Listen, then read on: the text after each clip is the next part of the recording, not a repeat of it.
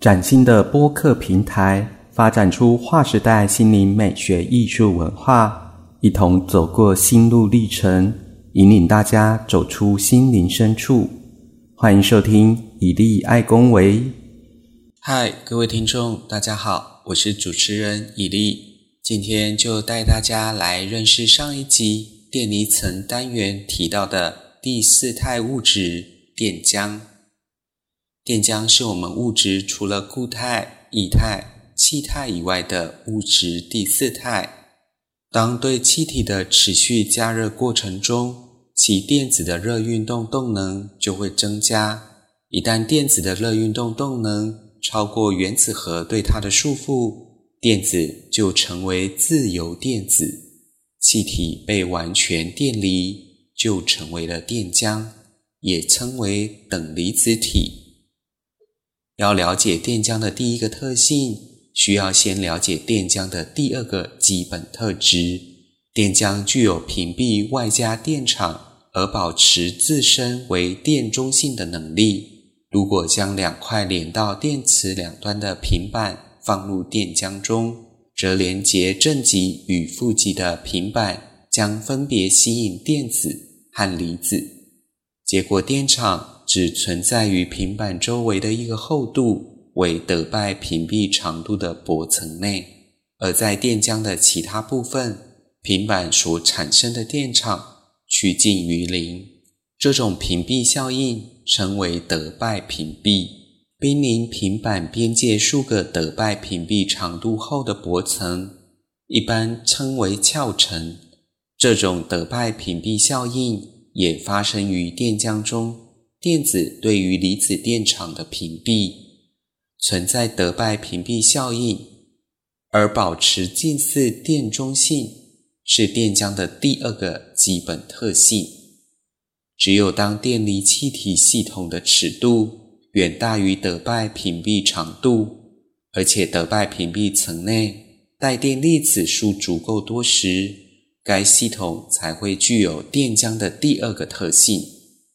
当上述条件产生时，电浆粒子的动能远大于双体碰撞的平均位能，集体作用远距电磁场对于电浆行为起主要的作用，使得电浆具有一个基本特性。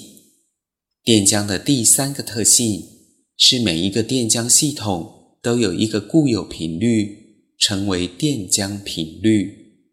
一束电磁波打到电浆的表面，如果电磁波的频率小于电浆频率，则电磁波会被屏蔽在外面，而进不了电浆。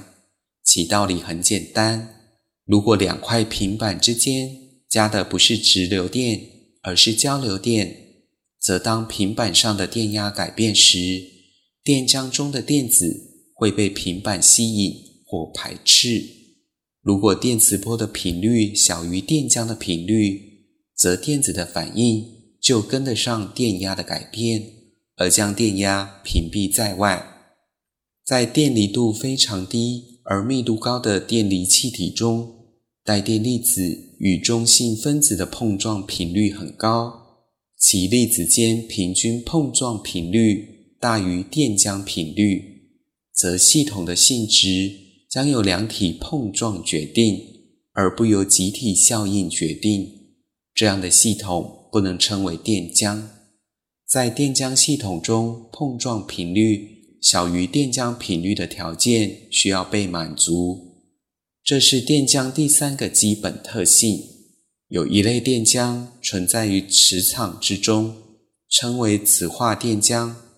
它广泛存在重要的应用前景。特别值得一提，地球周围有磁场存在，星际空间也有磁场存在，因此这些地方的电浆都是磁化电浆。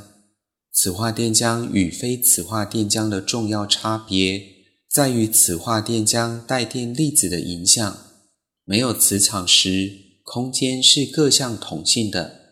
带电粒子在各个方向都可以自由运动。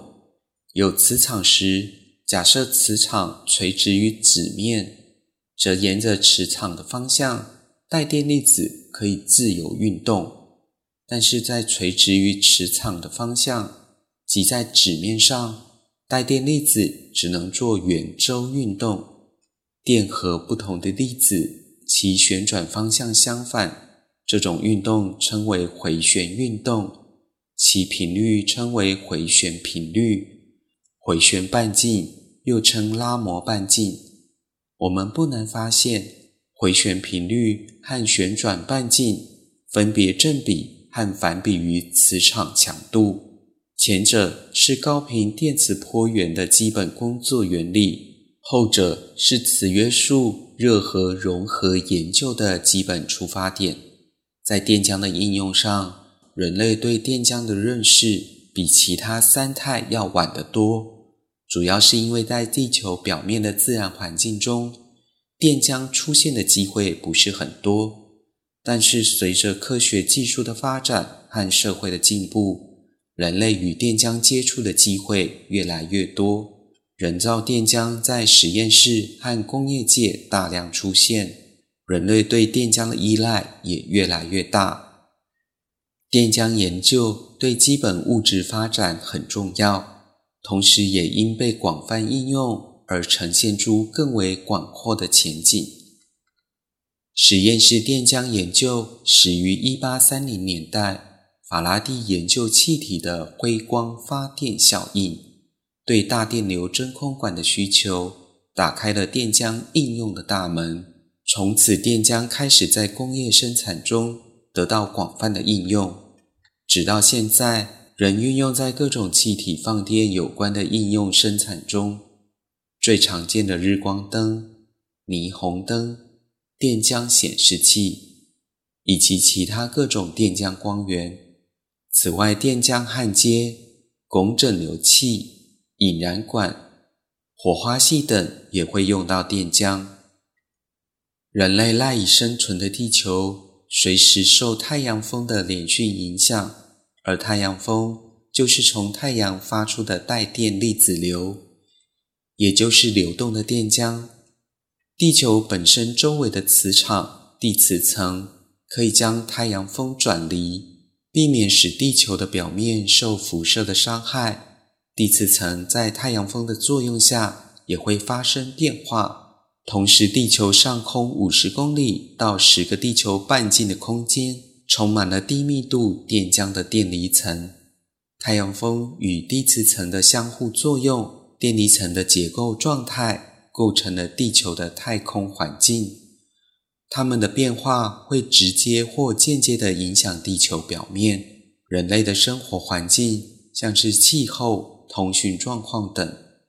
为了有效监测预报地球太空环境的变化，就必须研究和掌握太阳风和地球周围的电浆性质与变化规律。所以，电浆在地球太空环境的研究中有着核心且不可替代的地位。电浆在环境保护的运用上，因塑料制品的广泛使用，给我们生活带来了很大的方便。但是，塑料垃圾很不容易腐坏，不易销毁，不好处理，会带来严重的环境问题。有些科学技术人员就想到，把塑料垃圾粉碎后拌到水泥中，这样既可以处理垃圾，又有可能改变水泥的特性。但他们碰到的一个问题就是，塑料碎片表面不够干净，因而与水泥不能紧密结合。解决这个问题的途径之一，就是把塑料碎片放到有电浆的容器中，接受带电粒子的净化。实验结果显示，经过净化后的塑料碎片与水泥结合得更为紧密。这是用电浆进行净化，进而达到环保目的的一个例子。另一方面，对环境造成污染的有毒气体，如工厂或汽机车的废气，通过电浆把气体中有毒的化学物质，在带电粒子的净化下，分解成无污染的气体，或变成固态或液态的物质，而更易于回收或处理。世界各国的科学家正在从事这方面的研究，而且已经取得可观的成果。到目前讲了这么多，就是想要偷偷告诉你们，如何让电浆的美好映入你的眼帘。虽然我很想把它转化成平易近人、秒懂的文字，唯一最快了解电浆的方法，就是去一趟北欧极光之旅。如果短时间看不了极光，就跟着以利一起盯着头顶的日光灯管，不然也可以看看所谓的电浆电视。现在网络资讯发达，也可以随时搜寻得到相关的影片。所以，当你有能力的时候，就去一趟北欧，看看太阳风的带电粒子流如何把夜晚渲染成美丽自然的极光。好了，如有任何问题，欢迎来到以利爱公维的脸书粉丝页留言哦，我们下次见。